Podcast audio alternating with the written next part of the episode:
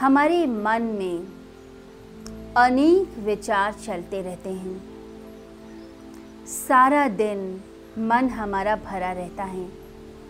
कोई एक ऐसा क्षण भी नहीं होता जिसमें मन खाली हो।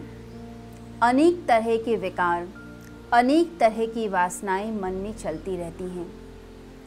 मन को शांत कर कर, खाली कर कर बैठना, यह हमें आता नहीं है। और इसी के कारण दिन भर हम थकान को, निराशा को महसूस करते हैं। जब मन में बहुत कुछ भरा होगा तो वह मन परमेश्वर की ऊर्जा को ग्रहण नहीं कर पाएगा, जिसके चित्त में अनेक लहरें उठेंगी। उसके चित्त में परमेश्वर का प्रतिबिंब कभी बन नहीं पाएगा। मैं आपसे आज स्वामी दयानंद सरस्वती के बारे में कुछ कहना चाहूँगी। स्वामी दयानंद बचपन से ही बहुत ही जिज्ञासु प्रवृत्ति के थे। वह अनेक धर्म ग्रंथों का अध्ययन करते और साथ ही साथ अपने गुरु की खोज में भी थे। वह एक गुरु चाहते थे। जो उन्हें आत्म साक्षात्कार करा सके। स्वामी जी को किसी ने बताया, जब वह छोटे थे, कि गंगा के तट पर एक झोपड़ी में एक गुरु का निवास है। तुम वहाँ पर जाओ। वह ज़रूर तुम्हें दीक्षा देंगे और तुम्हारा कल्याण होगा। तो दयानंद गुरु के पास चल पड़े। जैसे ही गुरु की झोपड़ी में पहुँचे, उन्होंने दरवाज़ा खटखटाया। गुरु ने अंदर से आवाज़ दी, कौन है? दयानंद चुप हो गए। उन्होंने कोई जवाब नहीं दिया। थोड़ी देर बाद उन्होंने दोबारा दरवाज़ा खटखटाया। गुरु दोबारा बोले, कौन है? दयानंद ने इस बार भी जवाब नहीं दिया।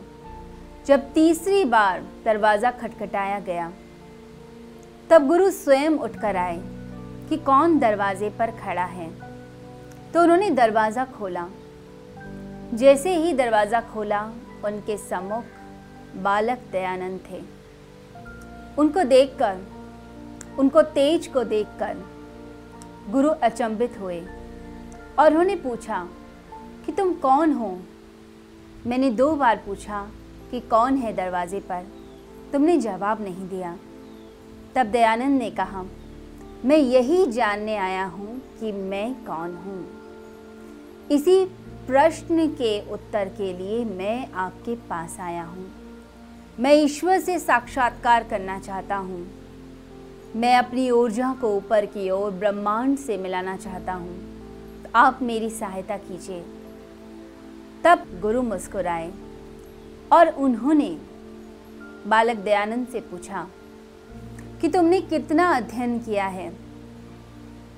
तब दयानंद ने बताया कि उन्होंने अनेक धर्मशास्त्रों का अध्ययन किया है, अनेक ग्रंथों का अध्ययन किया है। तब गुरु ने कहा, मुझसे शिक्षा लेना चाहते हो तो सबसे पहले जो तुम्हारे भीतर भरा हुआ है, जो तुमने अध कचरा ज्ञान एकत्रित किया हुआ है, सबसे पहले तो उसे बहा कर आओ।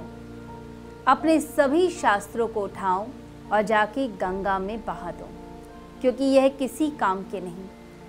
इन्होंने तुम्हारे मन को भरा हुआ है। मैं आत्मज्ञान भी देना चाहूँ तो भी तुम उस ज्ञान को नहीं लोगे अपने भीतर, क्योंकि भीतर का प्याला भरा हुआ है। जब तक प्याला भरा रहेगा, तब तक मैं कुछ डालना भी चाहूँ तो वह अमृत की बूंदें भी छलक जाएँगी। दयानंद ने सारी पुस्तकें उठाई और गंगा में बहा दी।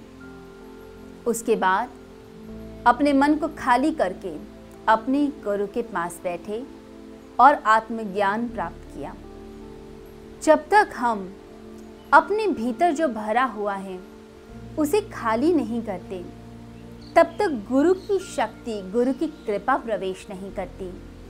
ईश्वर की शक्ति भी प्रवेश नहीं कर सकती जब आप भरे हुए हैं। जैसे कोई प्याला भरा हो, उसमें आप कुछ और डालना चाहें तो वह छलक जाएगा। उसी प्रकार से यदि मन विकारों से भरा है तो आत्मज्ञान को नहीं उपलब्ध हो पाएगा। तो अपने मन को विचारों से रहित कीजिए ध्यान के द्वारा। ध्यान ही वह माध्यम है, जो आपको विचारों से मुक्ति दिलाएगा और आपको आत्म साक्षात्कार की ओर ले चलेगा। तो आइए, आज के दिन हम ध्यान सीखें, प्राणायाम सीखें और योग के माध्यम से अपने आप को इस लायक बनाएँ, जिससे हम ईश्वर की ऊर्जा को अपने भीतर ले सकें।